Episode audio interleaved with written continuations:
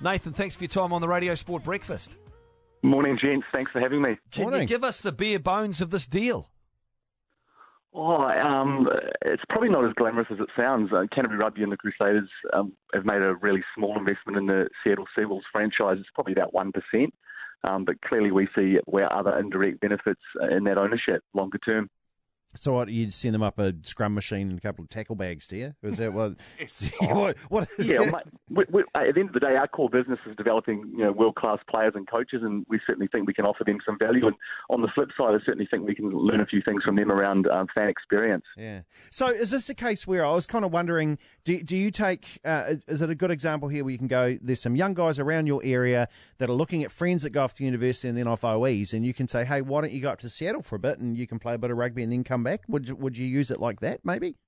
Yeah, we, absolutely at club level, we're hearing that from our clubs that, that um, players want to have that overseas experience. So we certainly think there's a pathway there, um, and certainly on the flip side, I think there's some talent over there that we'd love to tap into as well. Some athletes and, and other sport sporting codes that we should look at too. Um, so yeah, there's a there's a reciprocal um, benefit for both of us.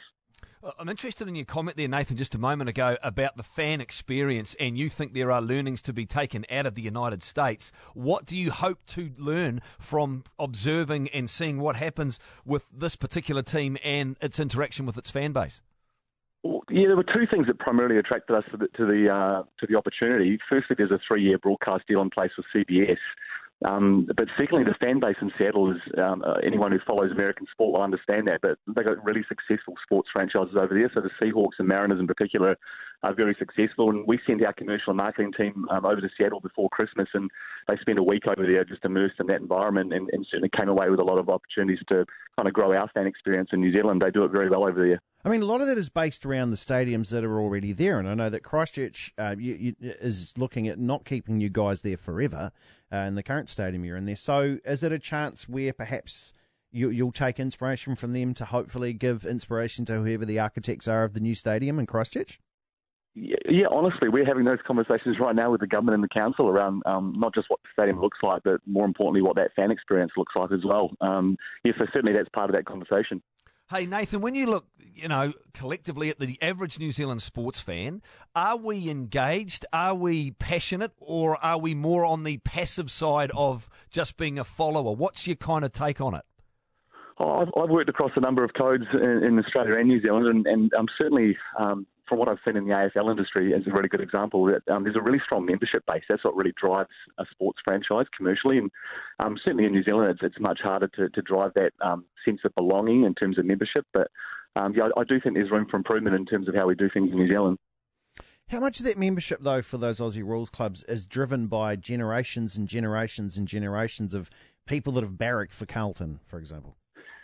Yeah, it is. It's that sense of the fan journey. It's from the cradle to the grave, and, and um, you're right. It's passed on through generations. Um, but at the end of the day, you've got to make sure you're putting on a good experience and a, and a good product on game day as well. Nathan Godfrey with us on Radio Sport, Chief Executive of the Canterbury Rugby Union, alongside the Crusaders. They've taken a minority ownership in an American professional rugby team called the Seahawks. Nathan, you were No, saying no, sea, sea wolves. Sea Sea Wolves. Wolves, Sea bruh. wolves, not a seahawk. I want the merchandise. Are you guys going to release any merchandise on this side of the Whoa. world? Because I'd buy No, some. but we might. We, we need to charter some, some flights over to the Seattle, so we'd have to invite you guys along, wouldn't we? Have Yes, trip yes, America. I'm there. Yes, yes, yes. I'm there. I'll buy you Starbucks. There's some Starbucks up there. I can do that for you. Kenny G lives up that way too. He's my new favourite. Hey, gonna- Nathan, you said I think around a 1% share. How much money did you have to tip in?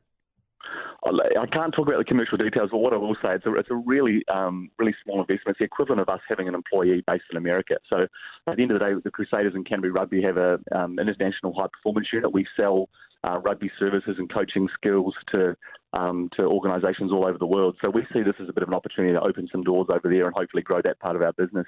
I always think of you guys as um, a really sensible organisation. It's a really well run organisation, and I can't imagine you just chuck someone goes, "Oh, what about rugby?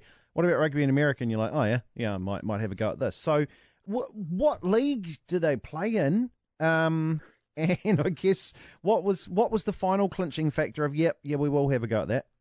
Yeah, so it's a new North American league. My understanding is um, it's a, a three-month competition, very similar to the Mitre 10 Cup. There's there's eight teams playing, um, and what attracted us was the was the three-year broadcast deal with a major network with CBS. Um, so we think there's some value in that uh, in, uh, over the next few years. And clearly, it's the fastest-growing uh, sport in America at the moment, and um, yeah, ticked all the boxes for us. So, Nathan, if you had some talent playing for Seattle and you thought, wow, our guys tell us this guy's quite good, does he come down possibly to play for Canterbury, or do you throw him into club rugby here in New Zealand? Yeah, at the moment we've got players um, coming in from overseas, from other countries that are, that are playing club rugby and having that, that kind of immersive New Zealand uh, experience, enjoying our lifestyle and, and obviously learning and, and growing as a player uh, and a coach. Um, so yeah, we certainly think that's where it starts. But clearly, if that player's got talent, then um, there's other pathways they can look at through our academy program. And if you've got some young guys that may be surplus to requirements and they don't get as many opportunities here in New Zealand as they would otherwise like, are you saying that maybe one option is to send them to go and play in that particular competition? Yeah, I think longer term we could certainly look at that. Um, you know, some of our fringe players, in terms of giving them overseas experience, um, uh, and at the end of the day, we're trying to grow the game globally. So there's, there's got to be some benefit in that for the for the game of rugby. Are you hoping for a return on your investment financially? Uh, in the short term, um, probably not, but certainly longer term, we think there'll be a benefit in terms of growing our, our um, services, our coaching services overseas. If you get a stack of Sea Wolves caps turn up at the rugby union, Can we have one? I think we've got some Oh. listeners that would love to win them. Oh, sorry. That is a great idea. Let's work on that. Great idea.